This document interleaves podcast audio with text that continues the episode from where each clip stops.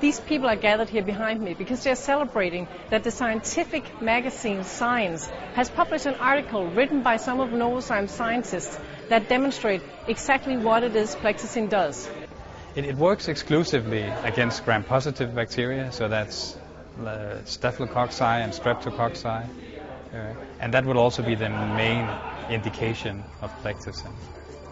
To find out how Plectasin works, you need to know the structure of your molecule and you need to know how it affects the cell. Well, the, the key finding uh, is, you know, Plectasin works in a way that was not uh, foreseen before, right? So it works by binding to this specific component of the of the cell wall, right? That's a key finding. But to understand the specific component of the cell wall that Plectasin affects, we have to visit science manager Allan Kent Nielsen. Um, if you imagine a bacterial cell, which is shaped like, like this, then the cell is um, surrounded by a membrane. And this membrane is a barrier against the, the outside world. On the outside of the membrane, it also has a, a cell wall, which is more rigid, which gives the cell its shape. And it normally draw it like this. And in the cell, we have the processes of life. The DNA encodes all the information necessary to create a cell. So it also encodes how to build a cell wall. The building blocks for the cell wall is constructed inside the cell. And then it is transported to the membrane, and then it's transported across the membrane out to the wall, because the wall is actually outside the cell. And in the membrane, you have a, a, a molecule called lipid 2. And lipid 2 is the molecule that transports the building blocks for, from to the wall from the inside of the cell to the outside of the cell.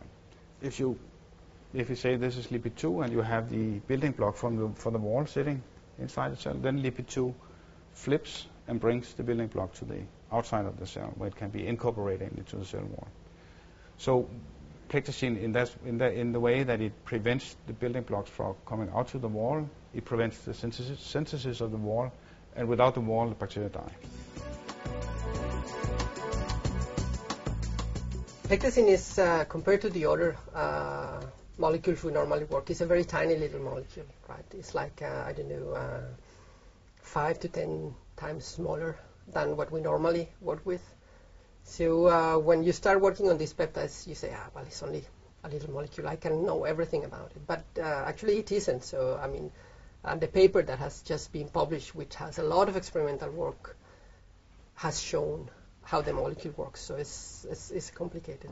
You can boil Plectasin and, and uh, it survives, actually. And that doesn't happen for many enzymes, actually. They are dead when you boil them. See, this is, this is the surface of the molecule. And the interesting thing is that it has like, you see, it has like a little pocket here. Right? That was striking from the beginning. Why was that striking? Because this, typically these pockets can accommodate stuff, things, right? From the very first paper of Plectasin, it was obvious that uh, Plectasin didn't have that uh, normal, so to speak, or known way of killing uh, uh, the bacteria. Are those pockets where it binds then? Yes, one of them it is. It's, it's very interesting to find where it binds because once, once you know where it binds, then you can, um, you can start to think about how to make it bind better, for example, right? Or, uh, um, or you can also think, you know, whenever the bacteria will develop resistance to Plectasin, then you can try to think about, okay, how can we go around this resistance, right? But to find out how big a need there actually is for new antibiotics, we've gone to the State Serum Institute to talk to the head of antibiotics. If we do not get new antibiotics and if this resistance keeps developing in the rate as it happens now, we will come to what people have called the post-antibiotic era. That means we do not have, have any antibiotics anymore, and we how should we then treat patients and what will happen to patients. Bef- before we got antibiotics, before the era of penicillin when it arrived, uh, meningitis had 100% mortality, uh, meningococcus and pneumococcus meningitis. Everybody who got the disease died. After penicillin arrived, the mortality was reduced to 5% for meningococci, 15% for pneumococci. So this is a completely new compound. It's, it has a unique uh, mechanism of action, and that's what the last, the last paper in, in Science have shown that uh, that plectasin binds to a specific uh, component of the cell wall uh, production. And this uh, we hadn't known before.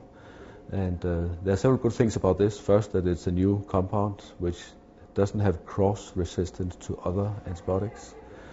Uh, and then that it attacks the cell wall is also interesting because uh, bacteria have cell walls, but our cells, the so-called eukaryotic cells in our body, do not have cell walls. So a compound which attacks the cell wall will not have any side effects on our cells. And this is good. That's just like penicillin and vancomycin. We have tried it in different uh, experimental animal infections, and it has been very, very effective. Uh, apparently, without any side effects to the animals. So, so we have great hopes. And the celebration continues while senior manager Hans Henrik Christensen tries to embrace the significance of the publication in Science. It's a significant recognition from an external source. Uh, so it, it validates that the research and discoveries we do, they are world class.